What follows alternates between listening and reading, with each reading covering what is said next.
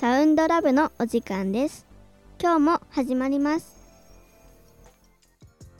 はい、今日は、はい。えー10月16日はね世界食糧デーって言って、うん。まあね、えー食料の確保とかいろいろそういうものの、まあ、話し合うのかそういうものがねちょっとあるみたいなんだけれども、うん。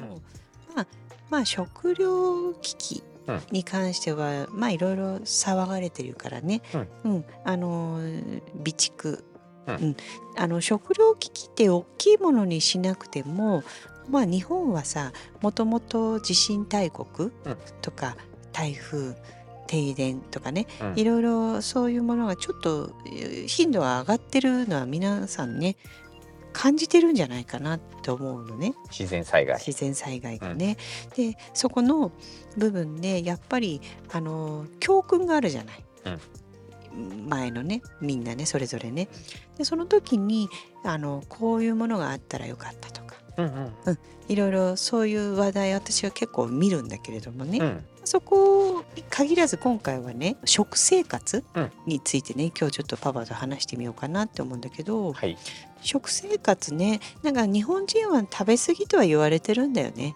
でまあ一番ちょっとどっちかっていうと問題なのは廃棄ね品質をすごい求めすぎたりちょっと商品が曲がってるからとかそうやってそのそこの審査に通らずスーパーには並ばないとかね。なんかそういうちょっとうーんっていうね。消費者側でもどうなんだろうって思うものの問題ってすごくあるかなって思うんだけれども、安全なものは食べたいなっていう意識は、うん。私はね子供の頃からあるんだよね。うんうん。親がそういうことを言うわけではないんだけれども、うん。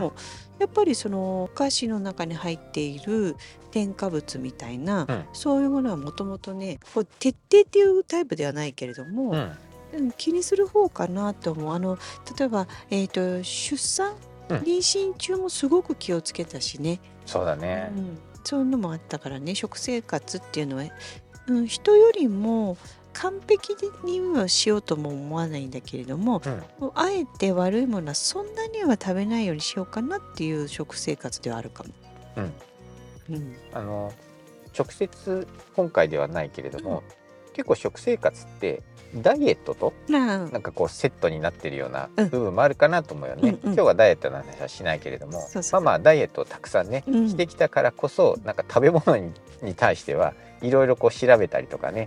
あの体に悪いものを入れたくないとかね、うん。そういうのは強いよね。そうだね、うん。そうそう。あのよくさ YouTube とかでもやっぱ体鍛えてる人はすごいタンパク質うん。とか脂質とか、うん。なんかいろんなそういうやっぱりあのそっちの食生活の方法をアドバイスしてたりとかね、うん。でダイエットの先生だったらそうだしね、うん。あとはやっぱりうん添加物とかね、うん。そういうジャンルの人もいるし、うん。そうそうそう。だからあのーどれを避けなんか完璧に避けるとね人との付き合いっていうのは難しくはなるよね。ね。ん、子供にも食べさせたくないけど給食に入ってたらもう終わりだしとかね。そうだね。そうそうそうそう、確かに。うん、だからねいろんな自分一番はストレスを抱えず、うん。あのいろいろできる範囲でね、うん、やることかなとは思うんだけれども、うん。あの最近ね、うん。その農薬とか、うんちょっと除去したいな若干。うんうんって言ってねお米とか野菜にちょっとあの昔よく出てたのはホタテ貝とかね。うんうん貝をパウダー状にしてねちょっとつけるとね農薬が浮いてくるんだけどもね、うん。あの最近はホッキ貝のものを使ってでお米もねやっぱり10分以上こうつけておくとやっぱりねあのうちは無農薬のものを高くて買えないからねうん。お米もね、うんであのやっぱ黄色く濁ってくるんだよね。うんうん、で味はどうだろうね。変わってるのかな？変わってるような気がするよねなんとなく。する。うん。なんまあすごい劇的にってことではないけど、やっぱり違うよね。ねあの狛江の古いのうん。とか食べてみたんだけど、うん。